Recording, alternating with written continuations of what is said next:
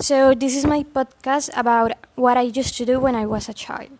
So, first, when I was a kid, I liked to play a lot of with my friends. So, I used to run around the park and I used to play with them with like with the ball. So, it was very fun because we are very united and we can see each other how happy we are. So, what else I used to do? I used to travel with my family, and I I went to to Cartagena with my family. I used to swim in that city. It was something really awesome because one time I saw uh, some dolphins, and it was like, oh my god, I have never seen that. So, so yes, I used to do a lot of things when I was a child, and I love it.